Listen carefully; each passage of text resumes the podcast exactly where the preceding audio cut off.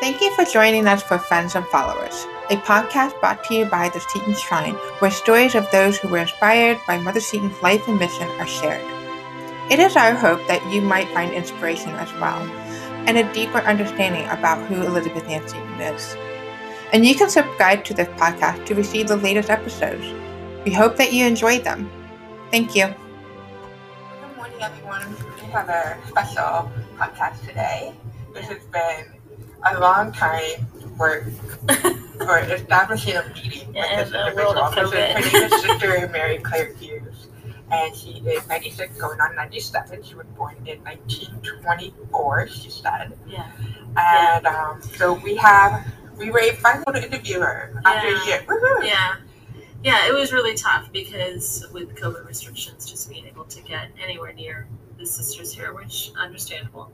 Um, but we really wanted her story because she's so fascinating. Now, you'll hear she doesn't think she is, but um, she just fell into place at the right times. And she had those opportunities to be here during the canonization, to meet the Pope, to meet Mother Teresa, you know, and...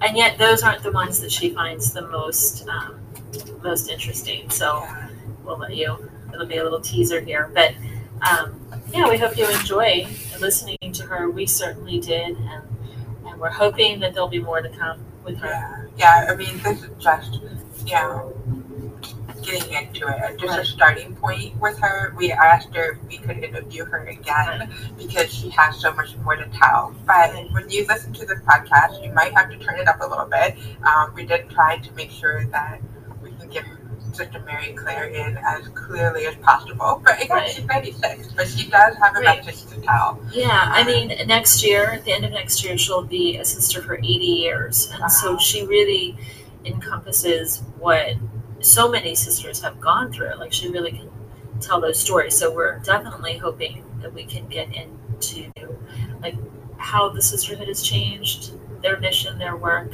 Oh, there's so many topics that we right. can cover. But right. for this one, we're going to co- cover how she found a friendship in the right. Elizabeth Ann. That's right. Enjoy. Enjoy. So I was curious. I saw that you um, you became a sister in nineteen forty-two. So that kind of that's the year my mom was born. So um, I was interested, but that was like right. That was was that a tough time because that was right during World War Two. I yeah. mean that We're, we had been by President Roosevelt's decree. We entered the fray December seventh, nineteen forty-one. Right. That right. was a Sunday afternoon, and we were out playing, and the extras came out. In those days, you didn't have television. So anything new came out in what was called an, an edition of the newspaper that was called Extra. Oh. Extra, extra, read oh. all about it. Extra, extra, read all about it. But yeah. in the meantime, parents had gotten it on radio. Yeah. But that was a t- rough time because I already had one sister married. Another sister was going to get married because I was leaving home and she wanted to do it before I left. And then I left, and then two men, two of our sons, brothers, were conscripted, and no child was at home. Oh, wow. That's how quick yeah. everything moved so once you, we entered the war. And you had already decided to become a daughter at that yes. point? Okay. Okay. That must have been scary. Well, I felt I felt more of uh, compassion for my parents than scared, because all of a sudden they have no no younger child, no child at home. Yeah. And they had had six. Yeah. Wow. And all six were somewhere else at this point, so I thought that was hard on them. Did you stayed here in the United States though, right? Did you go abroad during the war? No, no, I stayed here in the States. Oh, that's good. Yeah. I was, um, I had my postulatum at an institution that's now extant, uh, extant, well, you know the word. yeah. It was called Mount Hope. Okay. And it was a psychiatric hospital in Baltimore. and we were parsons there from December eighth till December twelfth, when we took a little train and came up to Emmitsburg, and the train let us off at the foot of the avenue of the college. Oh. Did you know a train used to run along yeah, there? We have looked into that to try it's, to figure out where it, it went. It was in a, it was in a, you know, which has been filled in. But that train, the, the girls in the college called it the dinky. Yeah. So I came to, uh, or they came up and down by dinky. I went to Pashtun by car and came up here by car also. I didn't have, I didn't ride the dinky. Oh, okay. So was that the first time you were here in Emmitsburg? Oh, no. Okay. I had an older sister who graduated from Saint Joseph's College in nineteen thirty-six. Oh, wow. Okay. And we used to come up on Sundays to visit her. Okay. Uh, visit her, not the sisters. Or right. Not, I wasn't even thinking of vocation at that point, because Kitty, who was a sister at the college, was ten years older than I. Okay. And when you're young, that's a big gap. Yeah. As we aged, we were very, very close. That ten-year gap meant nothing. But in your teens, ten years, you know what that is. Yeah, yeah. You both know what ten years in the teens mean. Yes, yeah, so absolutely. We were, like being a teenager. We um, loved one another, but we weren't close. But I had another sister who was eight years older. Well, those two, Catherine and Margaret, were very close. And then there were two brothers, and then myself, and then another brother. Oh, wow. Right in between the boys.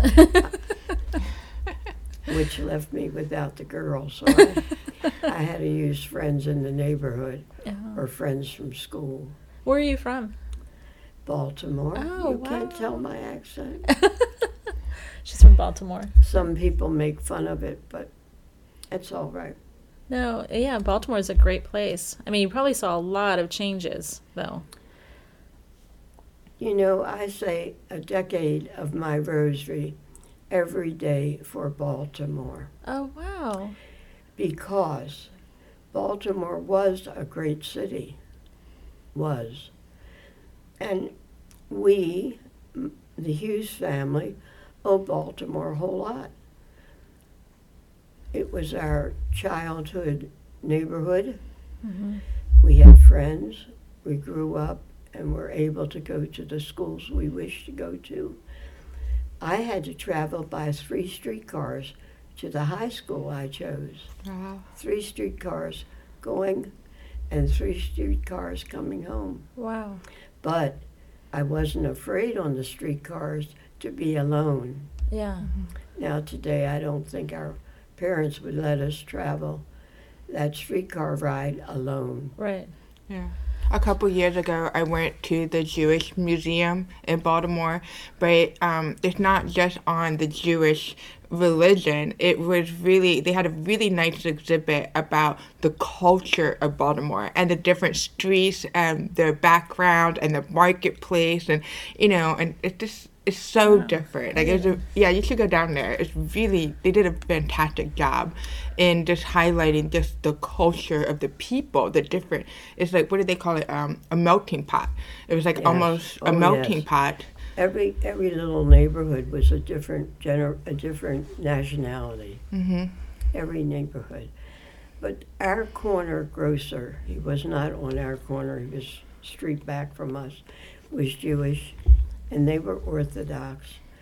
And we, the neighborhood children, went in there on Friday evening because at sunset their Sabbath begins and they can do no work, Orthodox Jews. Oh, okay.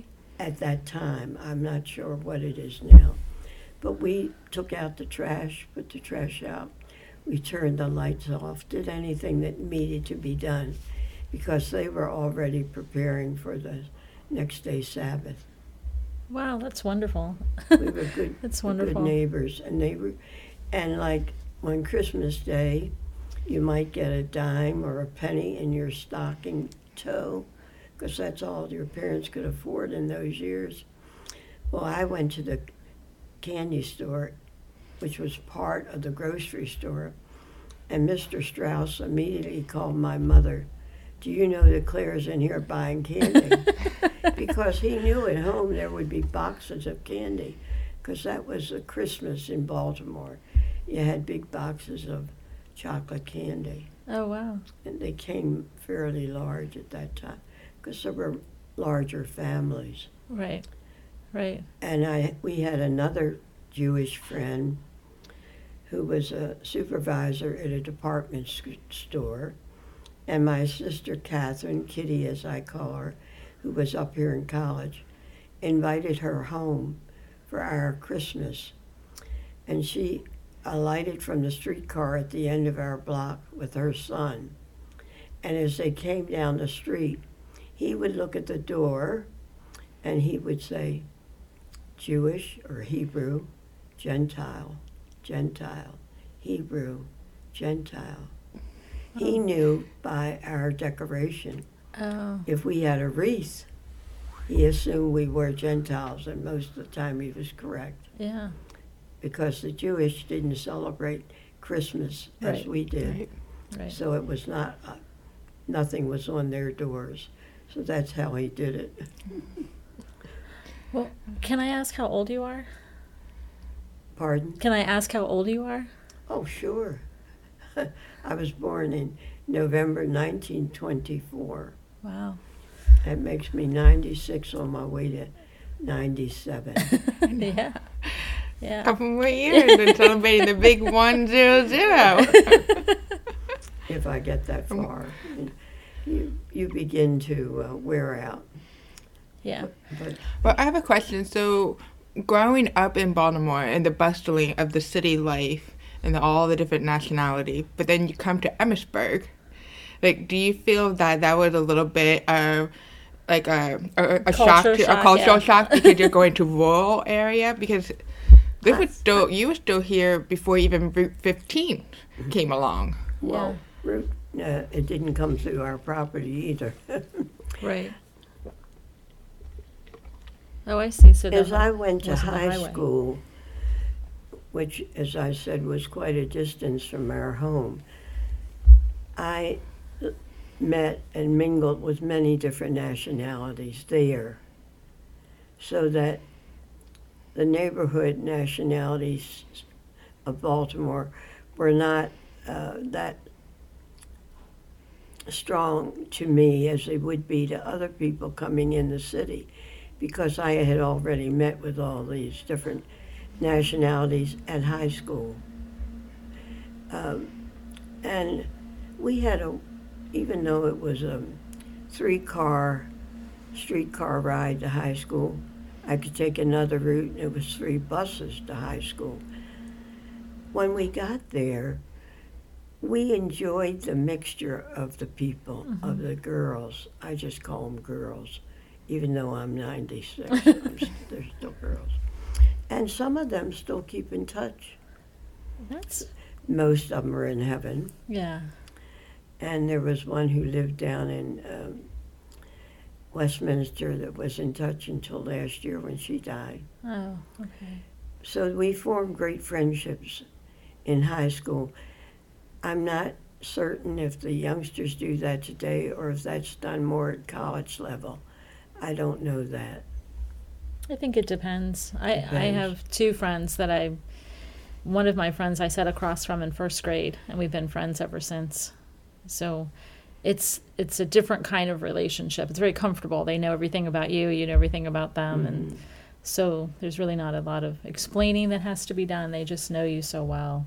So it's definitely a gift, I think, to be able to have that. Well, I came into my fourth year of high school, and my sister said to me, "Claire, are you going to join the community or not?" Family thought I might because I stayed a lot after school working with the sisters, just on my own. There were a group of us, not just myself.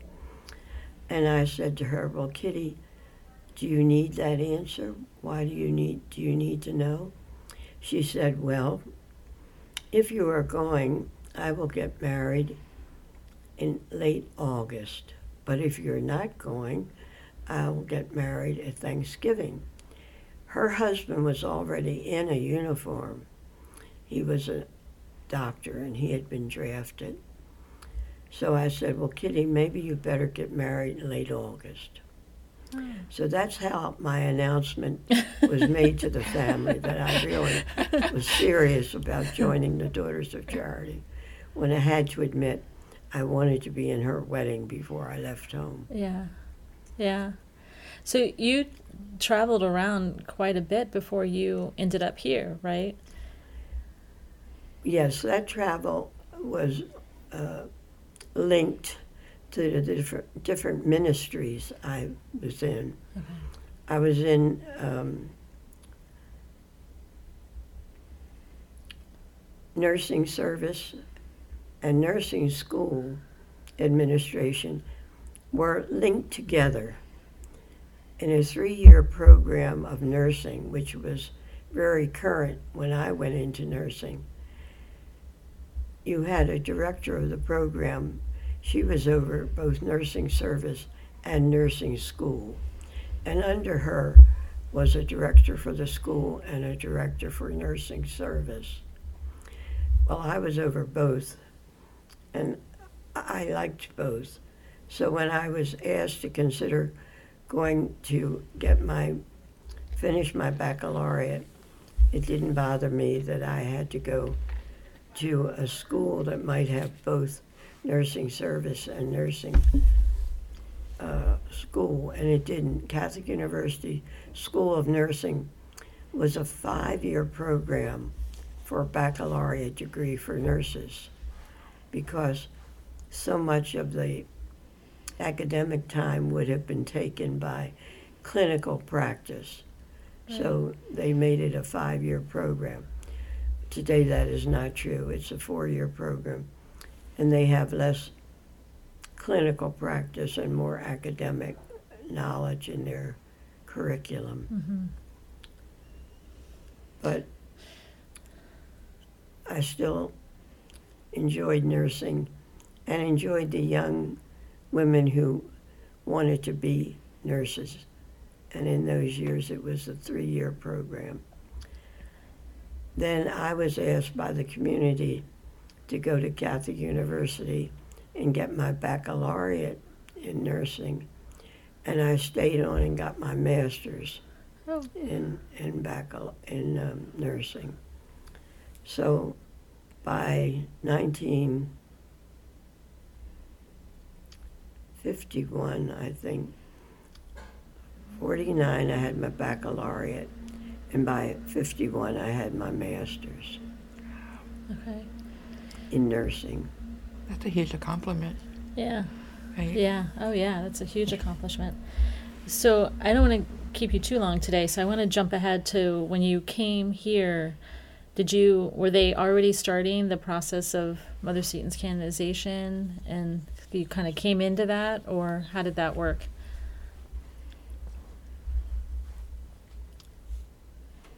When I first came to Emmitsburg to live here, other than the formation period, I came to be a counselor on the provincial council. Okay. So I came to Emmitsburg from Saginaw, Michigan, and at that time we were finishing the superstructure of the Basilica. Oh, okay, so mid-sixties. Yes. Yeah. And uh, I watched that conclude, or I watched it be covered, and then and then the dome being decorated from oh, inside. Wow. That's so neat. And one day the architect was announced, and the provincial was busy at the time, and she asked me if I would take care of him. So I went to the lobby, and I met the architect, And the chapel had, he had not seen what the latest work had been done in the chapel. Now I am, you will notice, referring to it as chapel, mm-hmm. because it was not yet a basilica. Right. But we stood at the doorway looking in at the chapel. And I looked at him after a while, and a little tear was coming down his cheek. Oh. I, I guess an architect never knows exactly what the finished product will be like. Yeah, like an artist. And he evidently was very happy that it was, happy with joy. He turned to me, and despite the tear, he said to me, "Sister, you have to get that railing up there painted the same as the basilica, the same as the chapel. The walk railing in the dome, mm-hmm. you know, that's a yeah. walk around railing mm-hmm. for maintenance and for protection, safety. Right. It was painted a different color than the wall." Oh, I know what he wanted. He wanted the railing to match all the walnut doors. Oh. And one of them didn't, it didn't match. And he said, walnut will be walnut color if it's not true walnut. Well, you'd never know what was true walnut and what was real, because we had excellent, an excellent um, company building this building. And um, as you have heard, I'm sure, they don't ever expect a building to be built as well as this one was built. Yeah. Mm-hmm. Yeah, I mean, it's it's very well done. Have you ever been up on that walkway? Yes. Oh. I have too. Oh, I have. If you're afraid of heights, you do not want to go up there. I'm afraid of heights, but I wanted to at least go up and see what he was talking about. Mm-hmm. And so I had plenty of strong support behind me coming up those steps. And you know, when you have support, you know you won't fall. Even when you're frightened, you know you won't fall. Right. But it right. doesn't always take away the fright.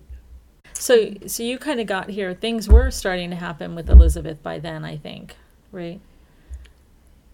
Well, it was uh, in in sixty-nine, sixty-seven or sixty-nine, her body was processed to the side altar from the Saint Joseph Chapel, right? I think that means... The exhumation of her body from the little chapel in the... in the... Um, the mortuary chapel. Yes. Was done on October twelfth, nineteen sixty-two, I think, if you check your dates. I think that's right. Okay. And so then she was on campus for a while, right? Yes. And then moved over here. When she was exhumed that time is when they put her in that little golden coffin. Yeah. And it was interesting. When you exhume a body as part of the beatification procedure, you have to have professionals there. And we had two pathologists who spread what was left of Elizabeth on a long board on um, I forget the name. What do you call the things that you put boards on? Oh, like um yeah, it's like a saw. Yeah. Oh, a ho- like a sawhorse. Kind yeah, of, like yeah. a sawhorse. Yes, sawhorse. Yeah. And they had it spread out in their shape that they wanted. And so there were all these bones spread out on this board. And one of the pathologists said, "There is a phalanx of a toe missing." Sister Sally Thompson, I'm telling you. And, of course, we had all signed that we would not leave the site and we would not touch anything. Uh-huh. We had to do that. So he looked, he looked at us. And one of the sisters said, I think I can tell you where that is. I think I can find that for you. So she was permitted to leave, and we stood there in almost silence till she got back. And when she came in, she had a little container, and sure enough, it was the phalanx of the toe that was missing. And it was due to the too great devotion of some previous sister who was present at a former exhumation, who took that little phalanx, thinking probably that nobody would ever know. But thank God they knew where she put it and where it was. Wow. Because that could have prevented the whole process from going forward. Oh, really? Oh, wow. Wow.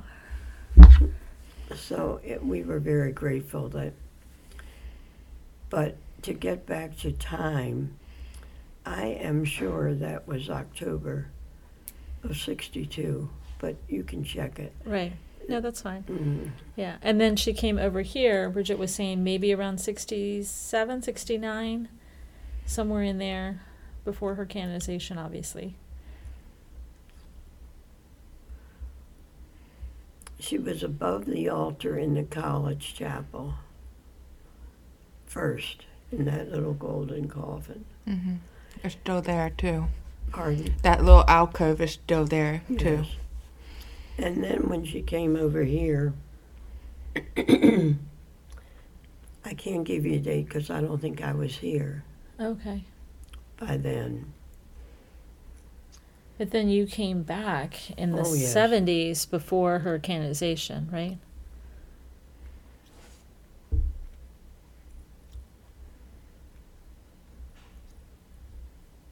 I came back in sixty-two and left in eighty-three. Oh, okay. It's okay. A long time.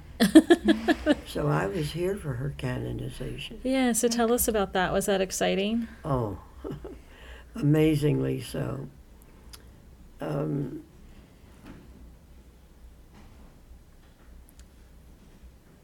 everybody who could possibly associate it with Saint Elizabeth wanted to be there.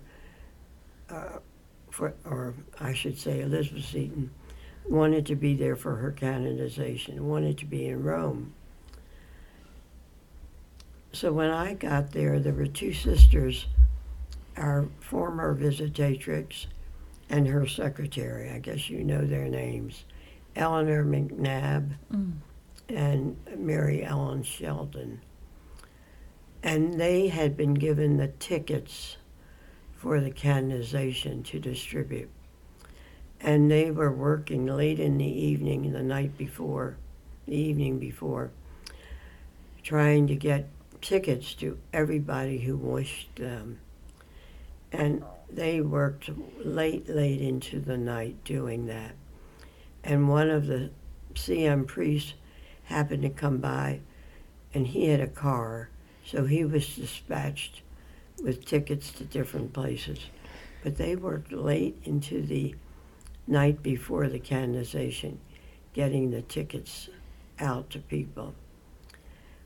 But, you know, the canonization of Elizabeth Seton was memorable for a number of events as far as I am concerned.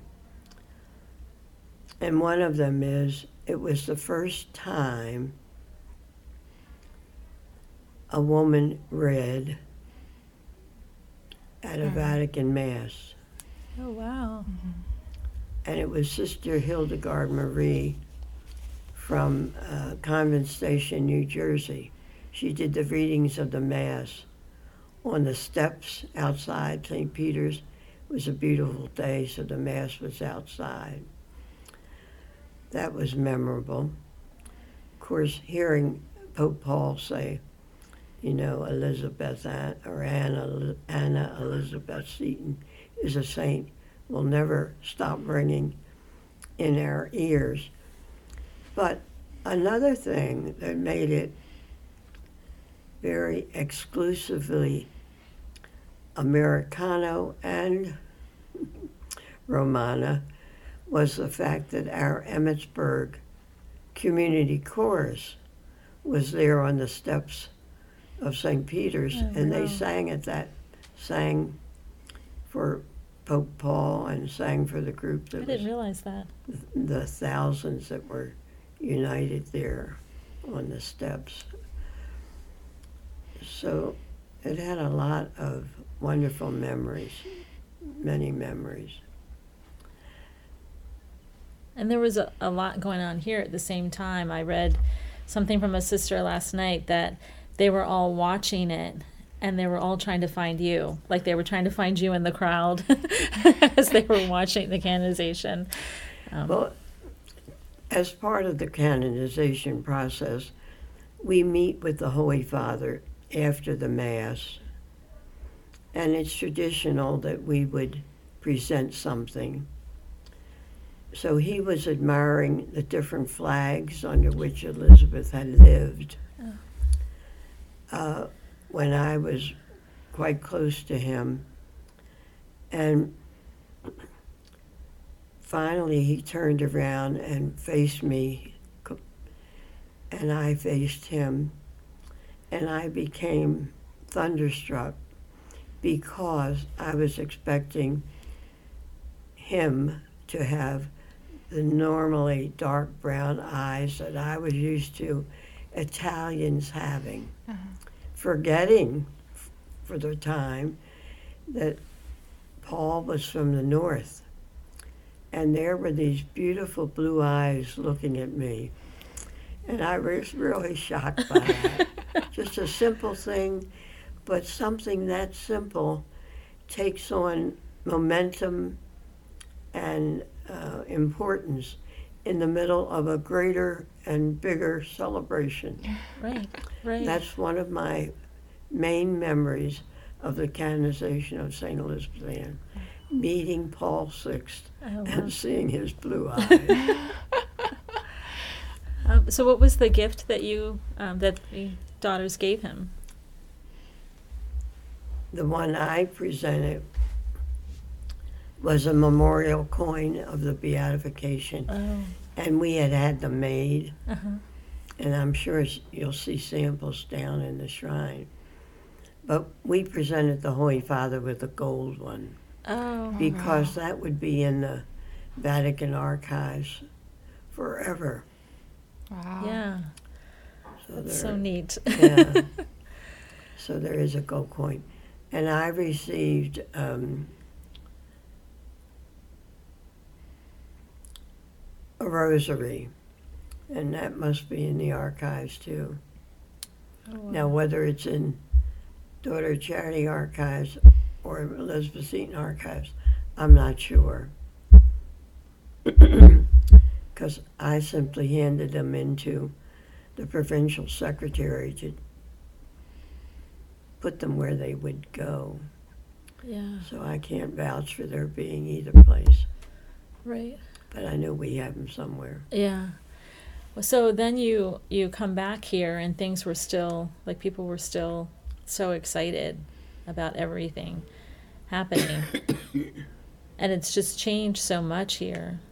I mean, you've gotten to well, see so I many things. Well, I think the official act of the canonization had a, an electrifying effect on everybody, mm. that she was American. Oh. She was, you know, a woman. She had been here in Emmitsburg. She had named this Saint Joseph's Valley. So we could relate to her in a full, fuller way. Then she really seemed like one of us, mm-hmm. living in this valley mm-hmm. that we were now living in. And she had named. And we knew the house that she lived in, and it was here on our property. Mm-hmm. And that home became so much more special and important and valuable, not in dollars, but in the value of her having lived in it. Right, right. So you say that since her canonization, like just being here in Emmitsburg kind of took a new outlook for you, like a new meaning, a new um, treasure yeah. that you need to hold on to? It took a new impetus and a new value uh, because on this property was Elizabeth Ann Seton's remains, mm-hmm. and not only were they now her only, were they just referred to as remains, but they were referred to as the remains of, at that time, Saint Elizabeth Ann Seton. Mm-hmm. So those remains were very, very special. And I'm sure that you know why we covered the front of them with that slab of concrete, slab of marble. Yeah, um, I heard it's just to protect her. Is there a different reason? It was for protection, but it was because some group in our country was uh, ruining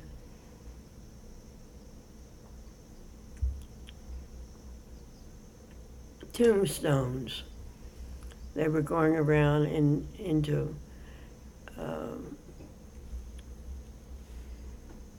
burial grounds, ruining tombstones.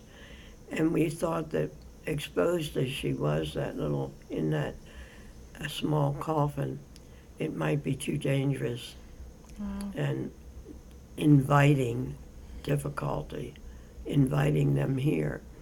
So we had that slab of marble put in front. And that was a process. We couldn't, you know, you never can move the remains of a saint without all types of guarantees. Yeah. So the Cardinal was here and all of that sort of, wow.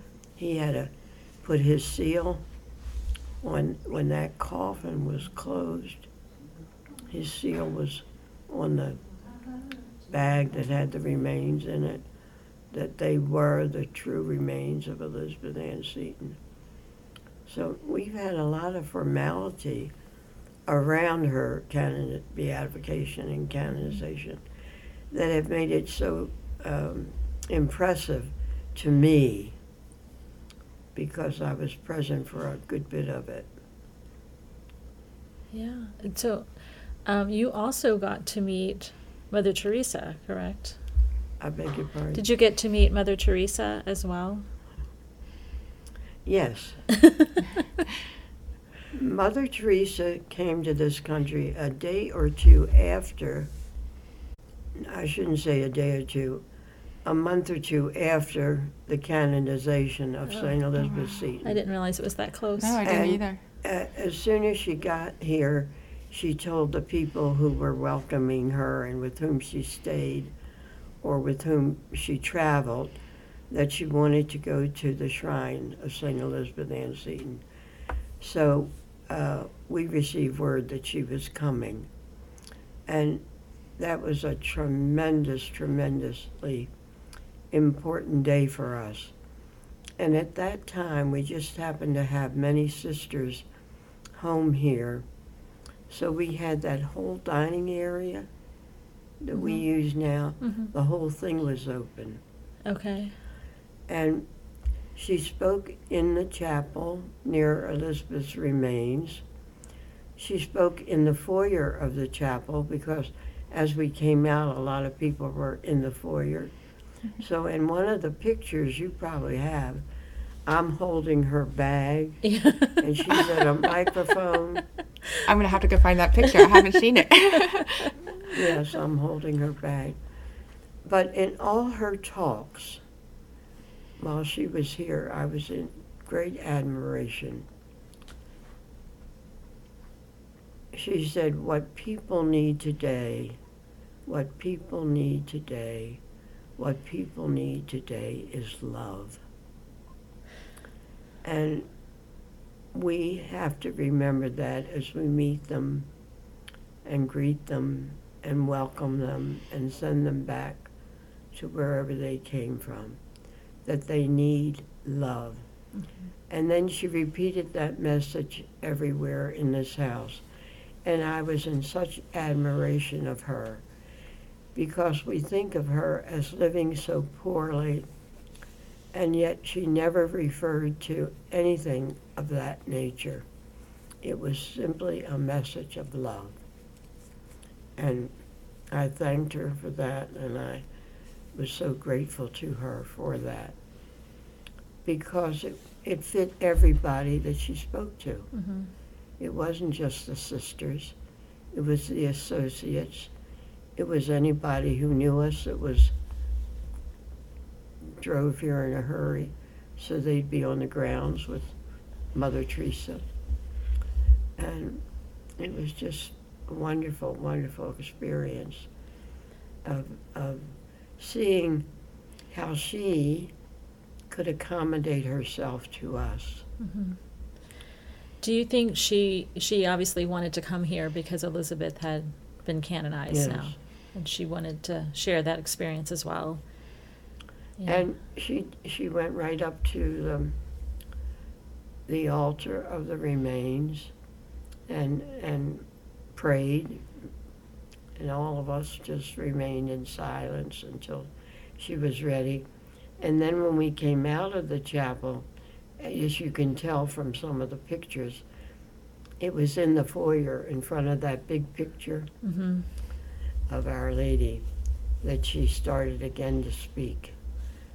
If she saw a microphone and she thought it was waiting for her, she, was, she was simple enough to go up to it. Yeah, I admired her simplicity, great simplicity. Like, as you all know, she just spoke for the poor, for the poor, for the poor. It's and they need love above everything, love above anything else. They don't want to just be given, given things. They want love. It was a beautiful, beautiful message. I am certain there are drafts of what we thought she said in the archives. Oh, yeah. At least I think there would be. I know there are pictures.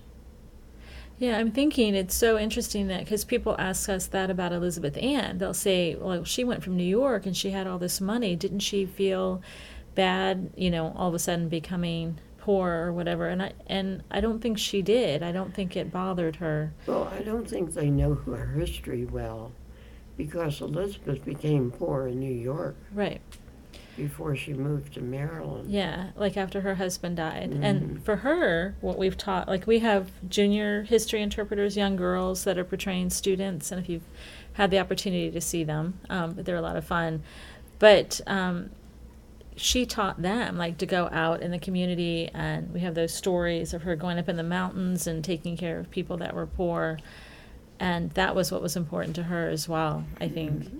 to reach out to the people and just love everyone. Well, she seemed to get frustrated with people at times. We're not going to say she didn't, but, you know, that was her message as well.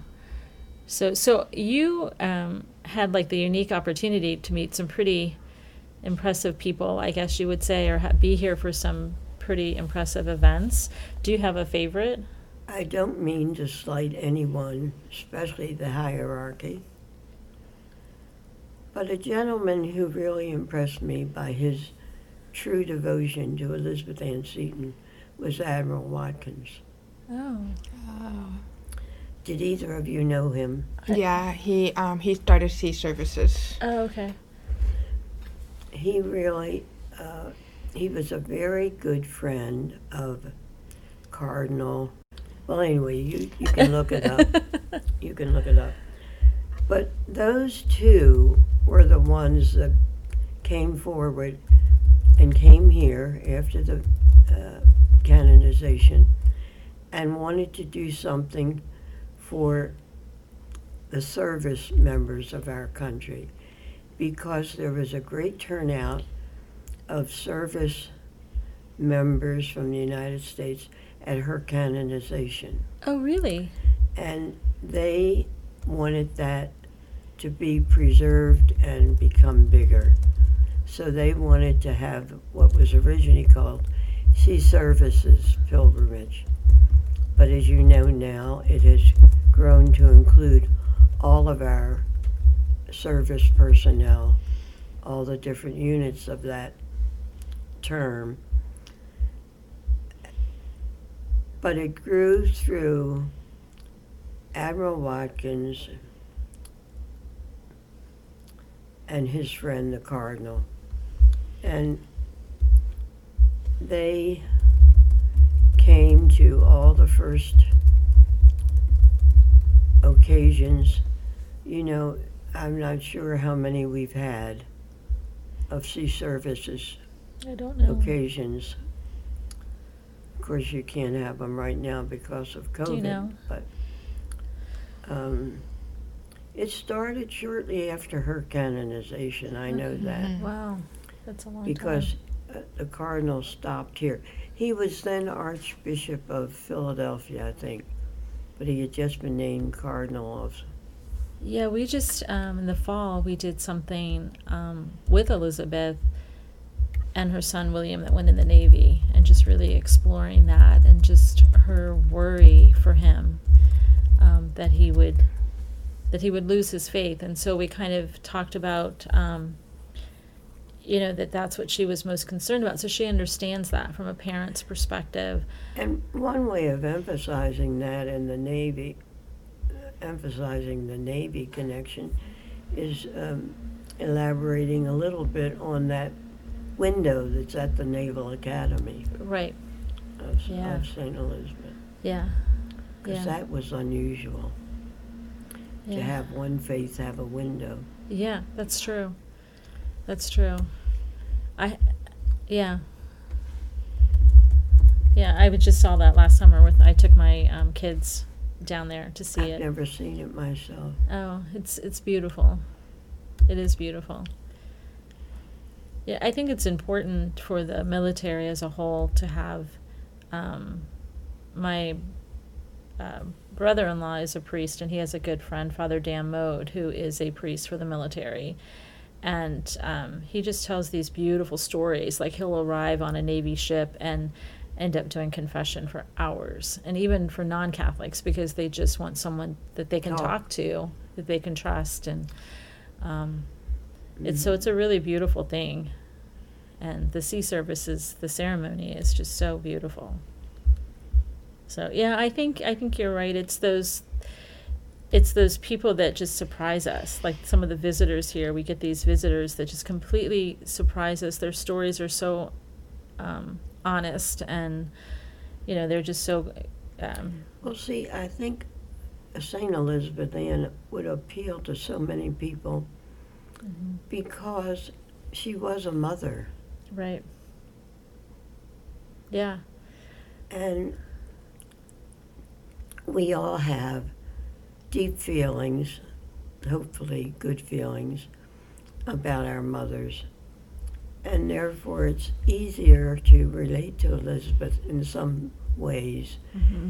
than women we don't know who weren't mothers. Right. They're saints, and they're wonderful saints, but they didn't share motherhood with so many as Elizabeth did. And not just one or two. What did she have? Five. Five. And so different, you know, she, and she really, well, that's what we found with Elizabeth, is that with each one of these people, sisters, family members, um, she seemed to relate to each one of them as if they were the only only person in her life. Like, she was so um, devoted to them, and it's just a beautiful thing, you know. Um, well, I say that two of the most prominent characteristics of Elizabeth Seton are her love of the Eucharist. Yes. Her love of the Eucharist was supreme, and has much to teach every one of us who is of our faith, and is and central to the Catholic faith is the Eucharist. Jesus himself made that very clear on the evening before he died. her love of the Eucharist,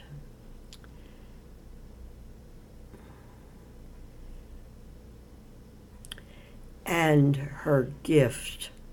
Oh, what a gift. Her gift of friendship. Yeah.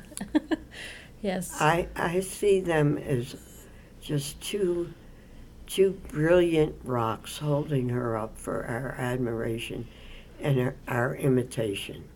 Her love of the Eucharist, because, you know, the, Jesus has said, love me and my Father and I will come. My Father and I will come and take you. What do you think of that? My Father and I. God and Jesus is going to come and take us. Yeah. That's beautiful. Yeah.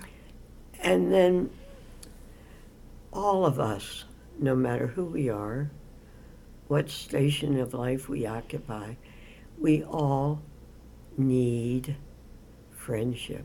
Mm-hmm. And Elizabeth offered it to everyone. Yeah. It didn't matter. She offered it to everyone. And one of my favorite little thoughts is when she's sitting up there on the mount teaching the people around here on Sunday. Yeah. You know, so she she was probably closer to the people in Emmitsburg than we realize. Oh, I think so. Because of that, they would be the children. Well, she was so connected to the people in town as well. And you're thinking, how did she have time to do everything she did? You know, she did so much. And like I said, she made every person feel like they were the most important. And I just don't know how she did it, you know. Well, her, her vast correspondence was done in late hours. Like into the evening? I can't, yes, late hours, into the night. It's still recorded. Um, yeah, I like to say that too about um, on my tours, because she left New York and never returned, and yet she kept these these friendships so close, you know, and, and some of them she hardly saw, if at all, and yet she made them f- still feel so important in her life. You know, and, and Baltimore, I think when she left Baltimore, she only went back a couple more times, one or two times. Just to Baltimore, but yeah. Not far. She right. didn't go far. Yeah, so, but yet these people felt still so connected to her. Mm-hmm. Um, and yeah, she she just had that, that way to do that. And it and she really understood each person. Like we, in the work that we've done, we've seen how she connected with these people, truly connected to them. Um, and... Yeah, I'm like, how did she have the energy? I don't know. I only have three children. I can't do it. I love that quote that she is said to have used when she was in Italy.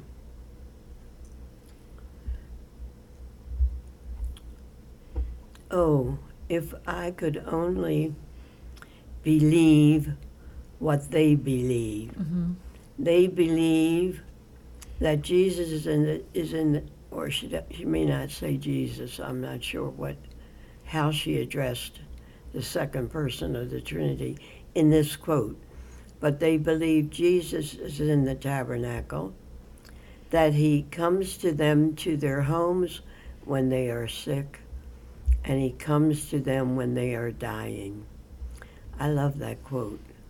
I think that should be emphasized maybe more than we've done, mm-hmm. Mm-hmm. because it brings them back to the faith. Eventually, it was the Eucharist right.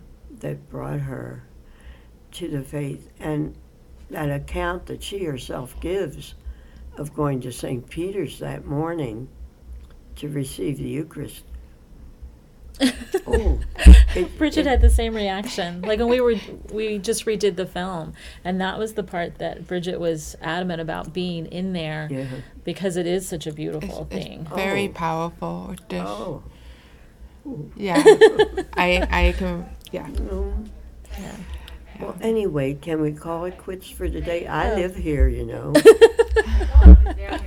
Yeah, as long so, as God lets me. Yeah, Uh, this was wonderful. Thank you for your time. Um, we just love hearing wow. these stories. Yeah. And we usually kind of like to wrap up because with some sort of last meaningful takeaway about what Elizabeth Ann Seton meant to the individual, because it is called Friends and Followers. So would you say that you're a friend of Elizabeth, a follower, both? What is your main takeaway? Like, what? How does Elizabeth resonate with you and your work and your life, and especially being here in Emmitsburg? I think as I learned more and more about Elizabeth, the part that her friendship played in her own personal life, as well as her community life, and as well as the legacy she left for her followers, I am more and more enamored of her gift of friendship. Mm-hmm. She possessed friendship from early years, very early years, and she kept it till she was dying, as we know from the death accounts. Mm-hmm. Not only was she a friend of the people she knew, she was a friend of the God she knew. Mm-hmm. Her friendship encompassed everything and everybody that she knew. That word friendship is almost synonymous with me for Elizabeth Ann Seton.